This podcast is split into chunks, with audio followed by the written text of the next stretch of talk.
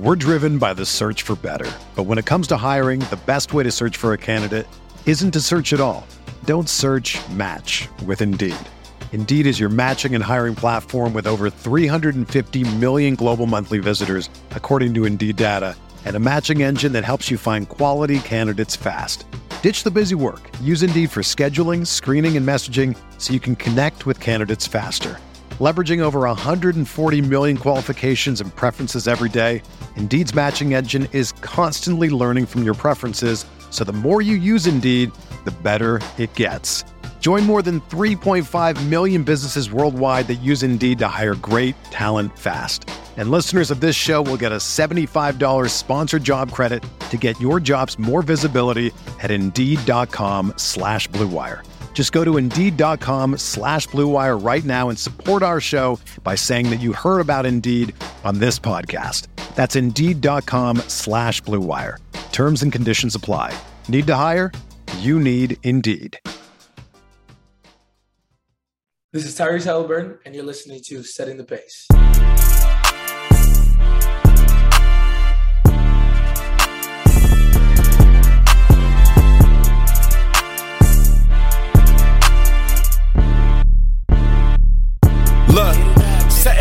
Pace with Alex and Facci, Alex and Facci, Alex and Alex. If I put our jacks in the paint, how you gonna stop me? How you gonna stop me? we can go head to head. Call out your top three, call out your top three. Look at the switch from Duarte.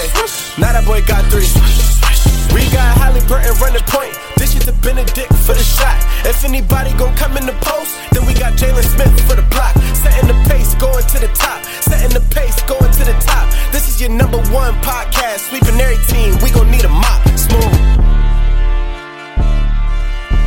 What is going on, everybody? Pacers basketball is back. The Indiana Pacers pick up their first victory in the preseason, 122 to 97 against the Charlotte Hornets. And joining us now to talk about it, it's my co-host, guys, Michael Facci. Facci's back, baby. What's going on, brother? Ooh, Alex, you know I never like to miss an episode, but man, the air it just feels crisp right now. Pacer basketball is back, and Alex, last night, whew, it was a treat. It was a treat. It was definitely one of those things that I was laughing so hard because why in the world was it so hard to promote where this game could be watched? I don't understand what's going on with League Pass and everything like that, but it's like Chris and Quinn were on the call. They, they did a very good job of, you know, making sure that was available to fans, but there was nobody promoting it whatsoever from the Pacers side of things. So, you know, I think a lot of people ended up catching some of that second quarter, the rest of the second half, and maybe a little bit of the first if you were uh, on time and prepared for everything. But it was cool to see the game on League Pass, even though there wasn't supposed to technically be a broadcast of it from either side of the Charlotte or Indiana. But overall, I really enjoyed it. Great to hear Chris and Quinn on the call. And, you know, Facci, this was a, a great experience for us to get a chance to see what this Pacer team might look like heading into the season. Oh, really was simply put, the boys are back and it feels great. I mean, Alex, it took only a couple minutes for me to say it's going to be really tough to root for this team to tank this year because I was having a lot of fun running up and up and down the court, seeing seeing the boys get off to a big lead, playing some defense, something that we heard emphasized all offseason, actually saw it over there. And then, man, just the youth movement was in full effect. I mean, Alex, there's so many takeaways over here, but we saw it, it looked like just about everybody looked good last night on the Pacers, and that was fun to see.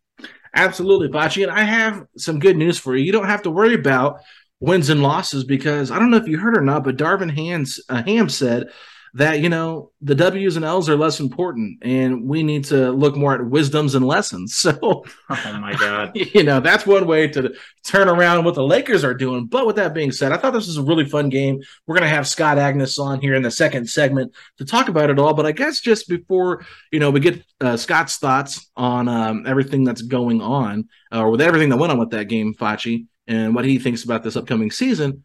I'm curious, was there one or two things that stood out to you last night?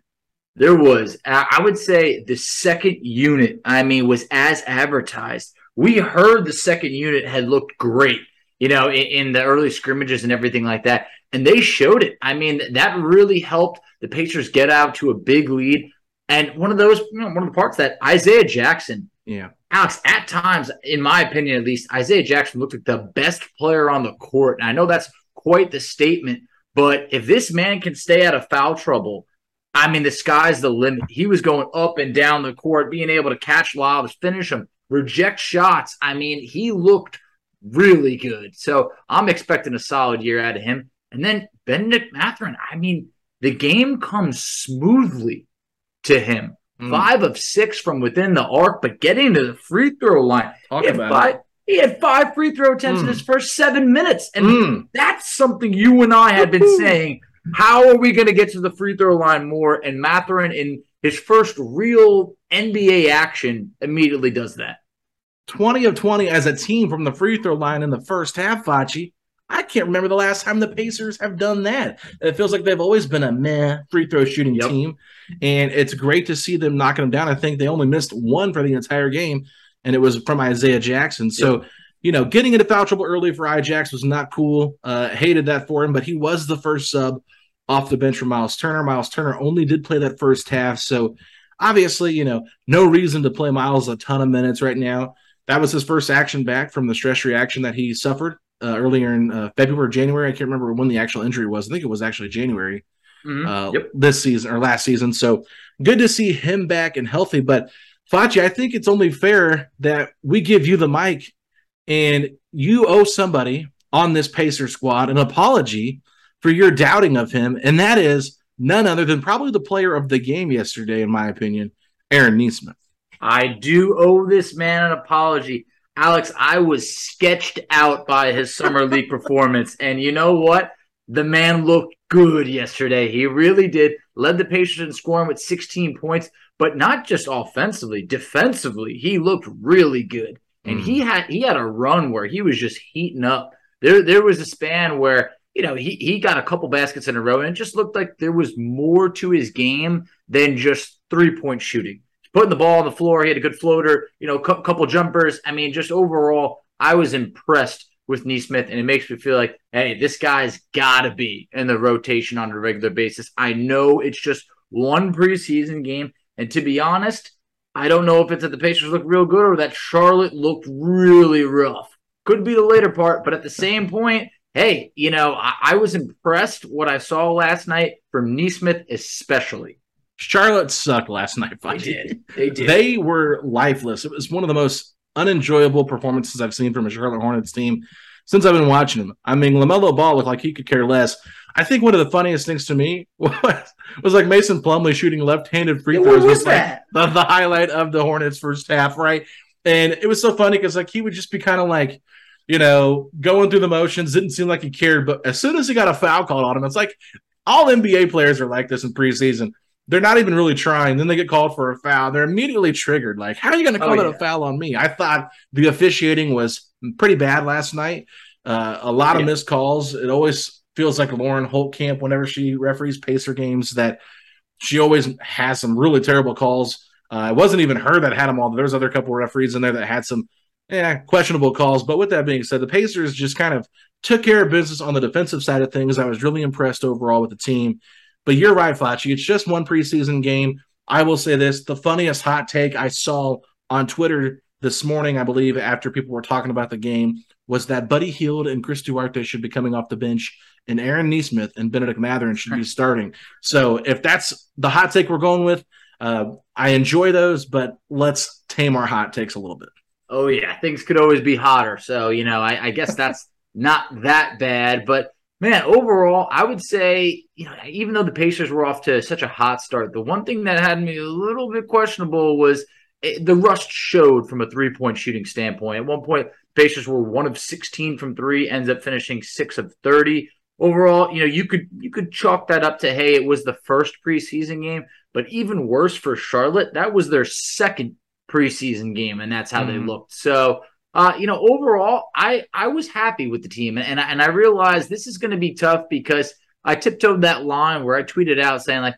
Eh, a little alarming. We're just one of 16 from three. And then I got the people saying, like, that's great. Like, miss every shot. And it's like, whoa, whoa. I don't have it in me to, like, root for this team to miss every shot. They lose games, okay, that's fine. I'm not going to take the losses so hard like in previous years. but you also want to see these players look good on the court. And I thought last night was definitely, um, you know, more of the second unit shining compared to the first unit, but there was just a lot to like across the board.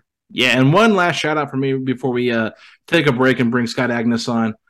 I actually was really impressed with Andrew Nembhard Facci. I thought he had a really impressive fourth quarter. Obviously, didn't get in there uh, to play with the second unit as he's on that third unit, uh, third string unit, I guess you could say, 11th, 12th man, wherever you want to put a, uh, put him in that category. But I thought, you know, he seemed a little bit nervous at first, like the first couple possessions, but once he got in the groove, he was very poised. He took some nice shots when he needed to take them. He was facilitating. I just felt like it was a very good showing for Andrew Nembhard in his first preseason action. So, you know, I, I, think Rick Carlisle said on the media availability that Kendall Brown played well beyond his years for last night's fourth quarter. So, nothing Kendall did really jumped off the page to me, Facci. That's but, exactly how I feel. Yeah. But uh, you know that might be a good thing. He wasn't making a bunch of turnovers. He was uh, not always trying to drive to the basket. He took some threes, so maybe that's what Carlisle was saying. You know, defended decently.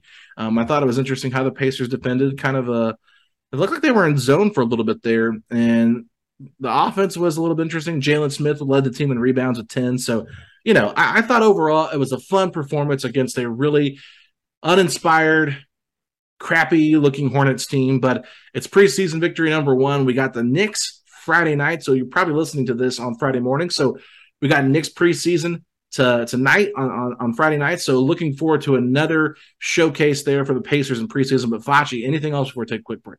No, just as as it relates to Nembhard. I mean, eight points, three assists, no turnovers. Love yeah. that. Shot four of eight from the field. Felt like he didn't take any risks or anything. Played the game smart. That was great. And then as it relates to Kendall Brown over there, like I know you mentioned the praise from Carl. It's great. To me, it, just just like you said, didn't feel like he stood out in any ways, but he didn't look rough or wasn't turning the ball over. So it's like, okay. But when I looked at the roster from top to bottom, it felt that the two-way contract is the move for Kendall Brown. Good experience, but didn't necessarily shine. Mm-hmm. Yeah, no, and I agree with that. I, I think it was interesting to see Oshae where he kind of came up uh, in the rotation. Felt like he's kind of buried it in the doghouse. I had a couple of different memes of that just being silly, but Goga Bitadze did not play. Daniel Theis did not play in yesterday's preseason game, and you know there was nothing brought up on the um, you know from the Pacer side of things in terms of Carlisle saying why Goga didn't play. But if you want to use the excuse they use for Daniel Theis in terms of you know he was just recently playing some heavy minutes in Eurobasket, I can kind of see why they're easing Goga back into it, but also, just kind of interesting to see James Johnson play about 13 minutes last night as well. So, overall, a really good start for the Pacers in preseason. But let's go ahead and take that break, Facci. We're going to bring on Scott Agness from the Fieldhouse Files right after this. We're driven by the search for better. But when it comes to hiring, the best way to search for a candidate isn't to search at all. Don't search match with Indeed. Indeed is your matching and hiring platform with over 350 million global monthly visitors, according to Indeed data, and a matching engine that helps you find quality candidates fast. Ditch the busy work. Use Indeed for scheduling, screening, and messaging so you can connect with candidates faster. Leveraging over 140 million qualifications and preferences every day, Indeed's matching engine is constantly learning from your preferences, so the more you use Indeed, the better it gets. Join more than 3.5 million businesses worldwide that use Indeed to hire great talent fast. And listeners of this show will get a $75 sponsored job credit to get your jobs more visibility at Indeed.com slash BlueWire. Just go to Indeed.com slash BlueWire right now and support our show by saying that you heard about Indeed on this podcast. That's Indeed.com slash BlueWire. Terms and conditions apply. Need to hire? You need Indeed. All right, everybody, joining us now from the Fieldhouse Files. You all know him very well. Does a great job covering the Indiana Pacers. It's Scott Agness. Scott, thanks so much for coming on, man. You bet. Good to be back on with you guys. Yeah, absolutely. So, I mean, obviously, everyone's talking about the game last night. The Pacers get the big win.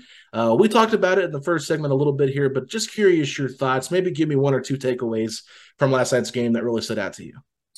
Yeah. So, yeah, you're right. It's hard to take too many things away, but I'll point this out because I think this would be interesting for your listeners here, and I've mentioned it on Fieldhouse Files and such. Is this was our first time, meaning media, seeing this. This is the first time in my 11 seasons where we haven't seen one second of training camp, let's call it. The double doors open to a, a few of us that cover the team every single day there, and all we're seeing is Miles Turner in the corner shooting and Jenny Boucek working with the several players. Basically, what I'm saying is individual shooting. Normally, we've seen them do maybe end of clock drills, maybe finishing up a scrimmage. Anyways, to my point, that was the first minutes I had seen of this new group. Uh, that was the other night when the, the team opened in Charlotte. And so, um, my couple big takeaways one, loved how they moved the ball early, almost too unselfishly, I thought. But that's not too surprising. A lot of new guys together and also a new season. You kind of trying to quote unquote make the bright pass where a couple times, especially as the game wore on and with that second and third unit,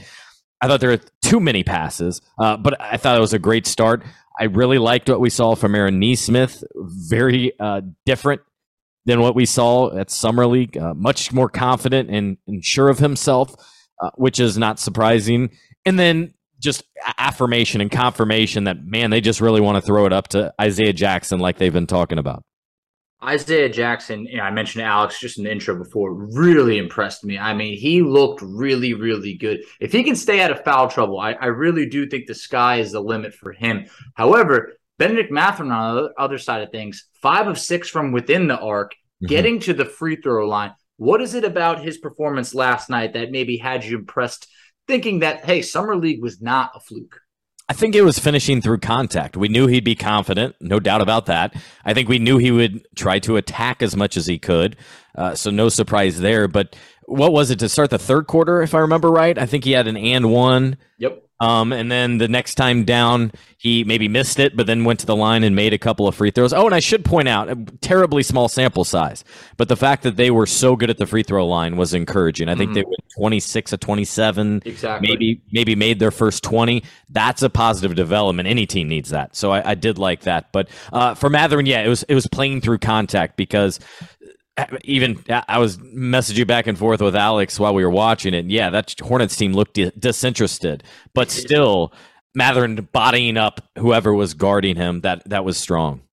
Yeah, I, I said in the first intro uh, or segment of the show, I said the Hornets sucked last night. I mean, there's no doubt about it. I mean, they just flat out sucked. Like, I mean, it was just so frustrating to me because I'm just like, Steve Clifford teams don't usually play like this. It's like they're going through the motions. And I was telling Facci off air, I said, I really hate to say this, but that Hornets team, while LaMelo Ball is the all star, I think Gordon Hayward is so pivotal to how good that team can be.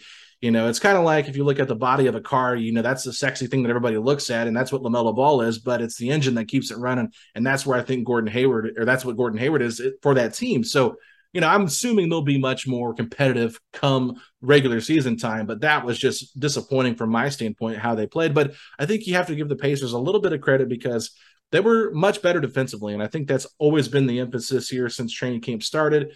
And I, have really been impressed with a lot of the young players and how they've developed defensively. But, you know, one player that just continues to be kind of felt like they're left out a little bit is Oshae Brissett. Uh, what is going on with Oshae and his role with this team? Yeah, first of all, I think you're pretty much spot on with the Hornets. Kind of looked disinterested, was surprised lack of performance, and you're right. G is the central part of that team. Um, otherwise, I think you, you, see that group, and it's a lot of guys looking to get theirs or not play within a framework of an offense. And so uh, I did laugh. The fans, not surprisingly, unsurprisingly, I guess, but we want Melo chance third and fourth quarter of a meaningless game.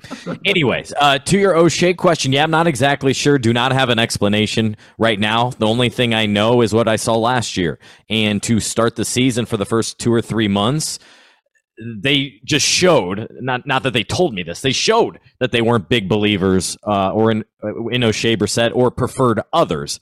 And at this one game sample size it kind of seemed like the same way. And and he was so productive and so useful in his previous role that I thought they threw him out there with a lot of new guys uh, inexperienced and young guys. And not even he could find a flow. So I hope he gets more of an opportunity. I thought the Pacers had a a real dilemma this past offseason how they handled him. Do they uh, carry on and finish out this cheap deal of his, or do they try to sign him to an extension?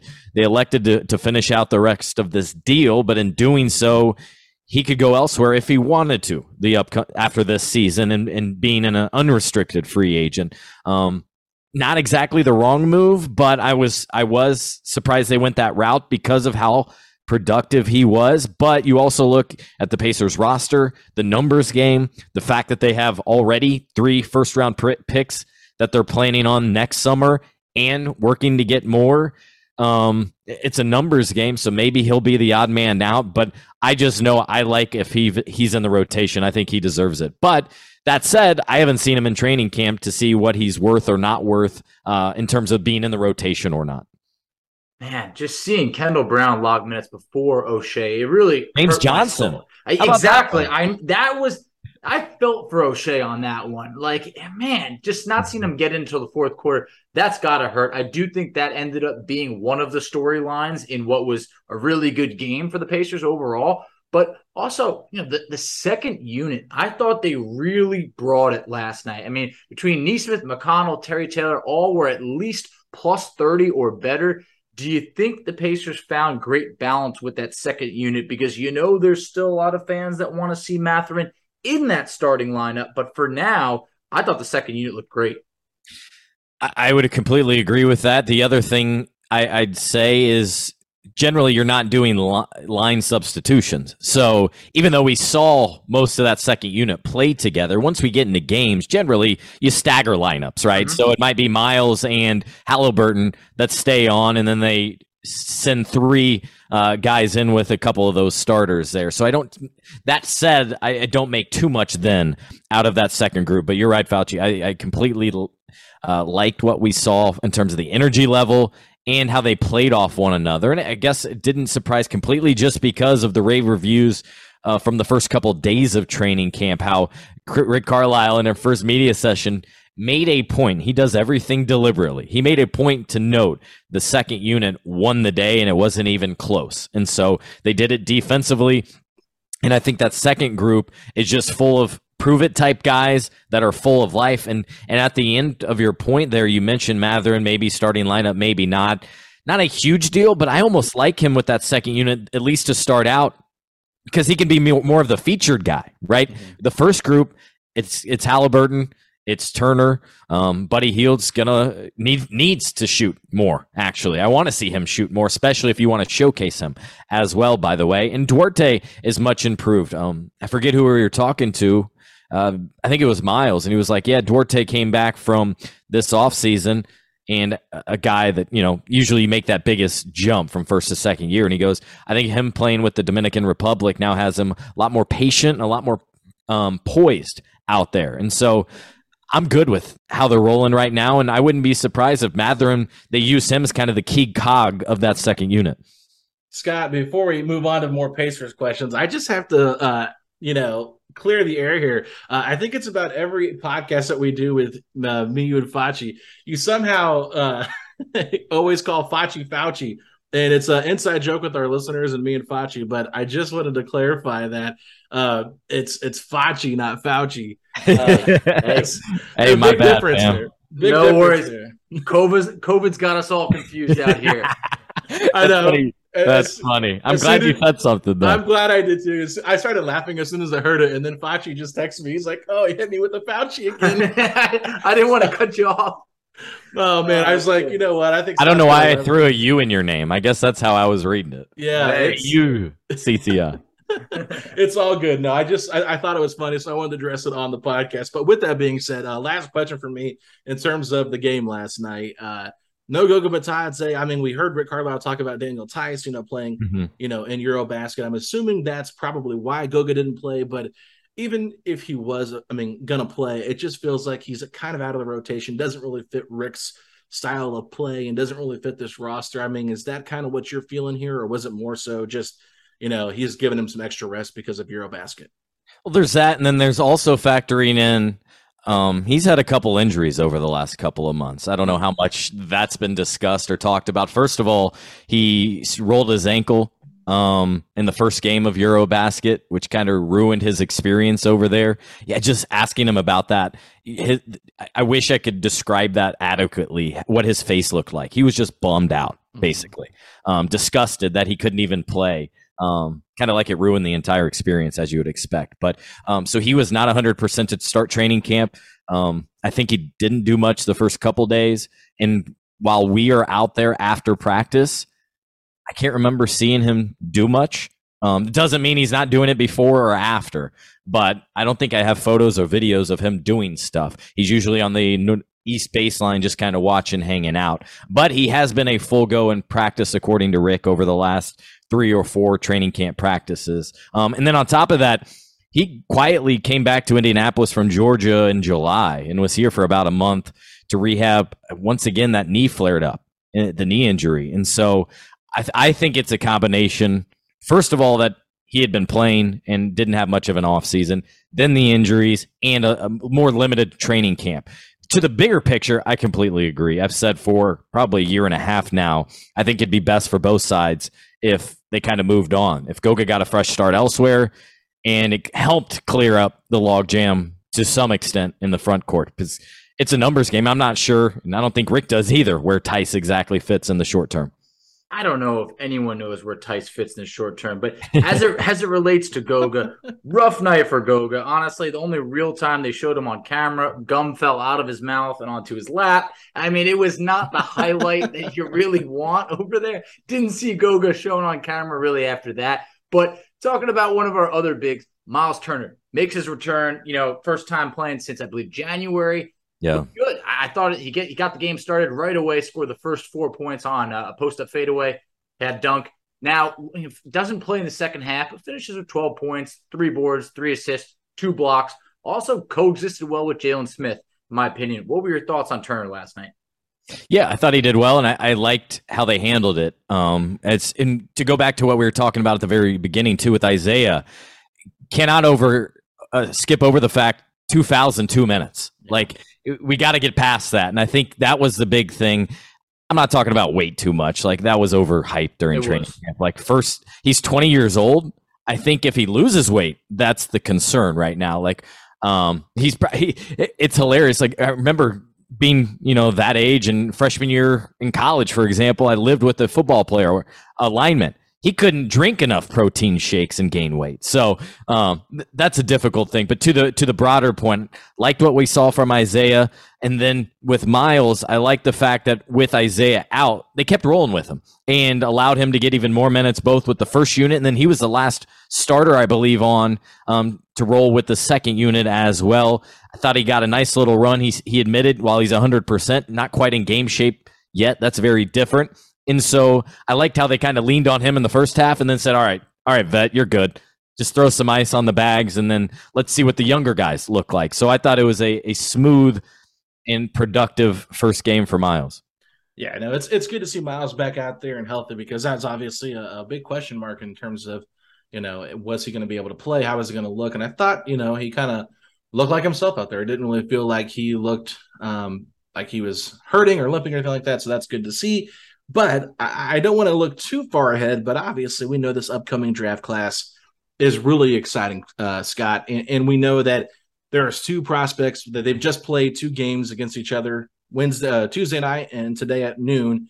Uh, Victor Wembanyama, though, I mean, in the two games against the G League Ignite, averaged 36 and a half points, seven and a half rebounds, four and a half blocks on a true shooting percentage of 64.8 Talk to me at all. I don't know if you watched any of this, but I heard you say today on the radio that you know there's some executives out there, you know, watching both Victor and Scoot. But talk to me a little bit more mm-hmm. about those two guys and why the Pacers, you know, might be trying to to aim to get one of those two guys on the roster. Yeah, I mean, how much fun was that? And then they played this afternoon, and unfortunately, Scoot uh, got a, a, minor injury that appeared mm. early on, and then dot, did not play the rest of the game. So he was only out there just a little bit, but with with Victor, you're just seeing a guy with an entirely new dimension to him. I think think of in terms of size and body, think of Giannis when he came out of Greece, but with talent that he had already put together, right? Like Giannis couldn't really do much. Could he, you know, could he even dribble and, and get a shot off and try? None of that. That took him time as well as you know building strength and such. Whereas Victor, he shoots like a a quality three point shooter. He can attack. He's a rim threat defensively. He just just does all those little things, and I'm not even sure what he is. What 18? Probably Yeah. 19 like unbelievable future probably ahead of him and a lot of people probably like to discuss his size i think it's different though than like a chet who just kind of looks fragile a little bit victor just looks young like he's gonna have he's gonna grow into a body Yeah, Um, January 4th. January 4th, 2004 is his birthday. So he just, Oh. he's 18 and a half.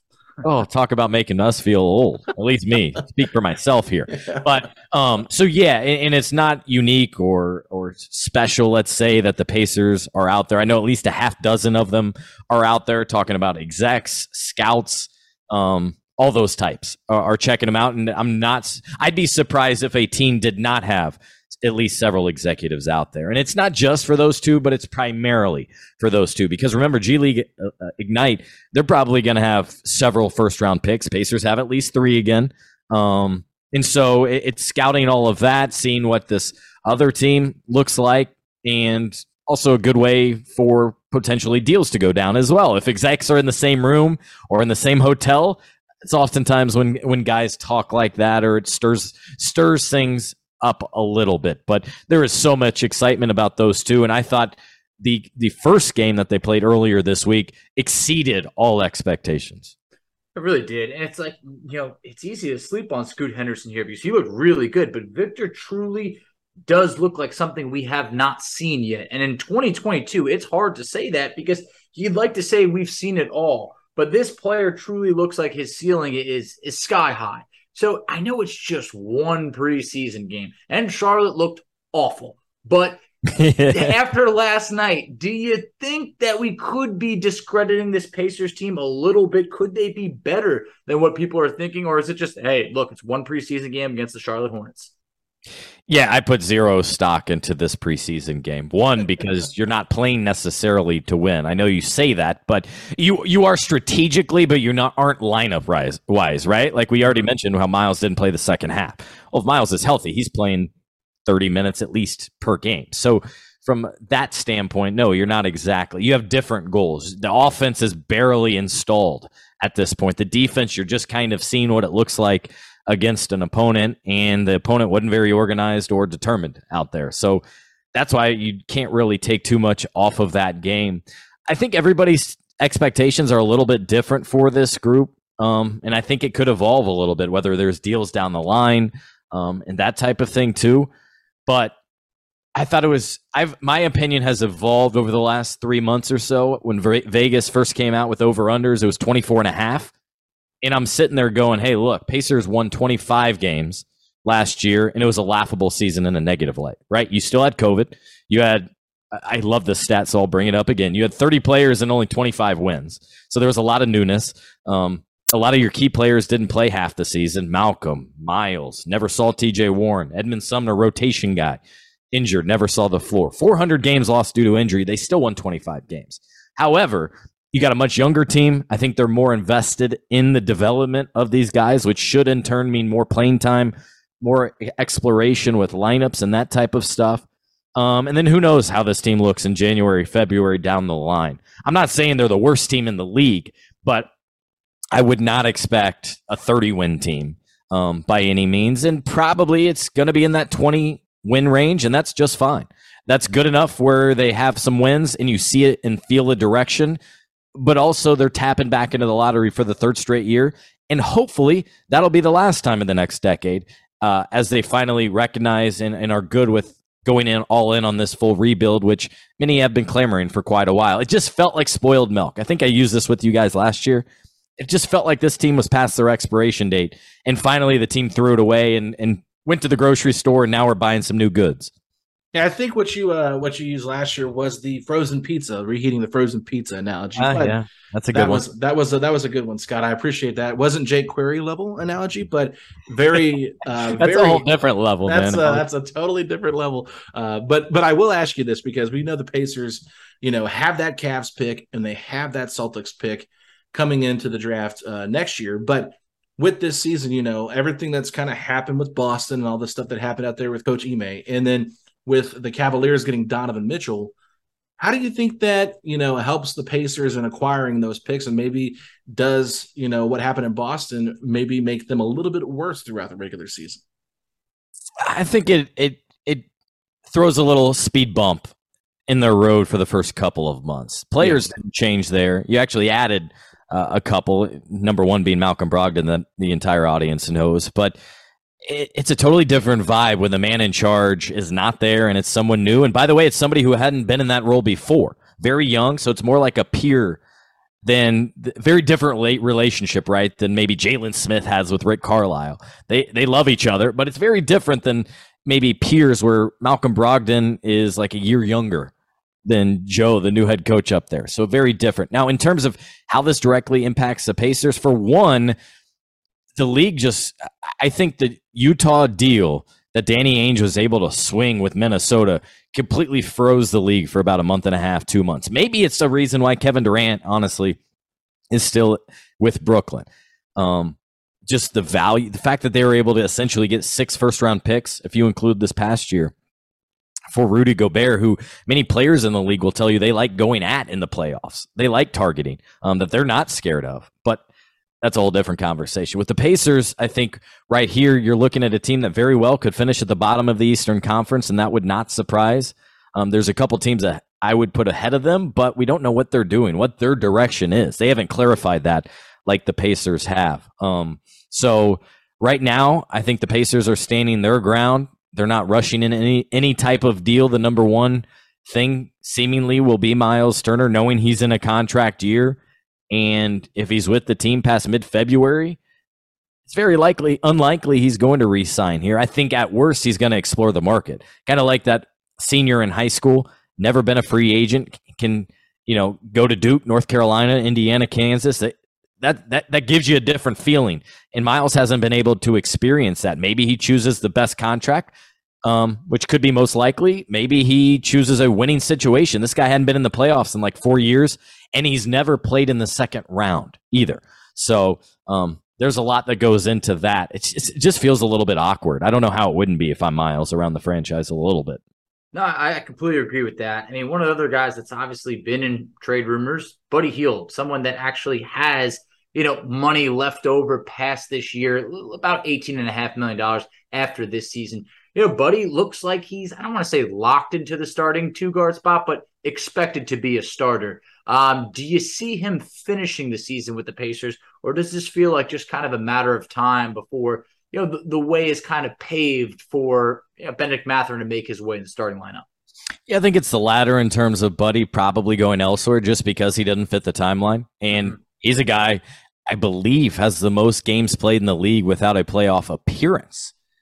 And for a guy that loves the freaking game, that would just drive me nuts. Um, he just got that monster contract, so he's at least paid once. He probably can get paid significantly at least one more time, but that would weigh heavily on me. I know that for sure. Just trying to experience the playoffs and imagine him with like the Warriors culture, right? Like I think that's an ex- experience in a world he hasn't been privy to with the Kings and then now with the rebuilding Pacers right here. So I would say the safe pick, the odds are probably in favor of him not being here by the end of the season. Um, but there's no need to rush into that one either. I just think you'll find a team that looks to add shooting. What team couldn't use that? And maybe they feel they're one player away. There's probably a team that's or two that suffers injuries. Now the buyout market has become a big thing, but in general, you're not getting an impact player. You're getting a tenth man or a veteran or your third string center in the buyout market if you're the the Lakers, the Heat, that type of thing. Maybe Buddy will become even more valuable as the season progresses a little bit in the team that is contending and their windows closing that they need a little bit more. All right, Scott, you said you were expecting a prediction question from me, so I have come up with one. Uh, with the trade talks, I think it makes a lot of sense. So, uh, my question for you is how many players, uh, I'll ask you over under this number three and a half players being traded off the Pacers this season. Not a prediction guy, but I'll take the under. The under. Okay. Yeah. I uh my the five guys that I'm thinking as prime targets here are obviously Buddy and Miles with Daniel Theis, Goga Bitadze, and Oshae Brissett. Um, That's yeah, th- that's a good number because because Daniel Theis. It seems it seems inevitable he'll get moved as well. Mhm. But that's three. Anything else? I don't. I don't know. That that just depends. Honestly, obviously, what offers could be out there. I, I think Theis could be first. Um, just because I, there's really no fit or use for him on this team. And I, I talked with him this past week, and it was it was good. And I'll post that here in the coming days. But he, he was stunned to get traded and really disappointed. I mean, and how could you not? Also, by the way, anyone Yeah. would be. He had a f- good fit, started his career there, went away to get paid, came back. You reached the NBA Finals. You are so close, and you just lose. You're you're thinking you're going to sniff it again the next year, and you just suddenly get dealt. I think he's out of the country, and then goes to EuroBasket. They come up short there, like uh, just a disappointment uh, or full of emotions the last couple of months. I think for Theis, Lo- love the guy, good dude, but Pacers are just stacked at center, and he has other other things in mind. I think, as you would expect. I don't think he does that, and I don't blame him. And honestly, th- it seemed like there was such a mystery around, you know, him really joining the team, being like left out of, you know, certain social media stuff, just all those small things that basically said, "Hey, this guy's probably not in our long term plans." But well, what one thing on that too, I can clarify. For one, he didn't even know exactly what was going on. I talked with people around him too, and they were even asking me. They were like, "So, any idea with how the Pacers?" What the Pacers plan to do here? That was started at summer league and continued into the offseason. And then in terms of like social media and media day, he wasn't at media day because of the COVID scare. So that was nothing intentional. He was not there to be involved in photos or take videos or anything like that. I'm sure they'll hold something privately for him, or they'll just be like, "Eh, we just need a headshot and we're good." If they think it is something short term. Yeah, I mean, it was something so small, unrelated to the team. But even once, like the Pacers social media team put out baby pictures of everyone on the team, he wasn't included in there, and it was just, you know, it it doesn't mean anything, but it was just like a oh classic. So we're just not going to acknowledge him in any which way, huh? But Only thing I could imagine there is dude was overseas playing in Eurobasket and they couldn't get a hold of him. Type thing. It could be as meaningless as that, or you're exactly right. Maybe they're like, "Hey, let's." We, we have to commission these type of things well in advance. Let's not put him in it. Yeah, you never know. But either way, Scott, it feels great having you back on the show because it really feels like Pacer basketball is here. As we wrap up, tell everybody where they can find you on social media and some of the awesome content that you're putting out right now. Yeah, I appreciate that. Yeah, putting up stuff at fieldhousefiles.com, Fieldhouse Files podcast. The last one I had was with someone that really doesn't do many interviews or talk at length, and she is fascinating, so successful, so smart. That's Mel Raines, who's kind of taking over the Pacers from the business side. Rick Fuson's still involved for now 40 years some, but she's the president COO. So that was my last podcast talking about all the renovations and when everything is going to be done. Um, and then just at Scott Agness on, on Twitter and, and Instagram. Yeah, I, I definitely would say that was a great podcast. I really enjoyed hearing the behind the scenes stuff and how they went about uh, doing some of the renovations and some of the things that have been updated. So really cool there from uh, from her. But yeah, Scott, thank you so much for joining us, and we'll have to have you on again soon.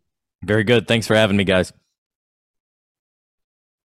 Always love having Scott Agness on the show. Facci, what a great conversation with him, and really enjoyed getting to hear his thoughts on this Pacers team. Oh yeah, between getting Jeremiah Johnson the other night, Scott Agness right now, it really feels like we're getting the band back together. I mean, what Pacer see Pacer basketball, it's upon us right now. So it definitely feels real. And just the fact of having actual basketball to cover again, outside of, you know, is Miles is Miles Turner getting traded to Lakers talk? I mean, this feels so much better, and it has me really excited for this next preseason game. Absolutely, Flashy. I'm really excited too, and it's just really cool to see these young guys perform and, and grow. And that's what this season is all about. But with that being said, we got the Knicks tonight um, in Madison Square Garden, so that'll be a fun one. There, we'll get to see Bennedict Mathurin in one of the coolest arenas in the NBA, if not the coolest. But with that being said, Facci, let the people know where they can check us out on social media. Absolutely. So you can find us on Twitter at Setting the Pace Three. You can find Alex on Twitter at Alex Golden NBA. I can be found on Twitter at underscore FACCI. You can find us on Instagram at Pacers Talk. You can find us on Facebook at Setting the Pace. You can find us on TikTok at Setting the Pace. And Alex, tell them where they can check us out on YouTube. Check us out on YouTube at youtube.com slash setting the pace, a Pacers podcast, or go to your Google engine, search engine, and type in setting the pace YouTube, and it will pop up. But Facci, with that being said, If you're hoping Victor Wembanyama is an Indiana Pacer by the start of next season, say these three words. Let's go, Pacers! Let's go, Pacers! Going to the top. Setting the pace, going to the top. This is your number one podcast. Sweeping every team. We gon' need a mop. Smooth.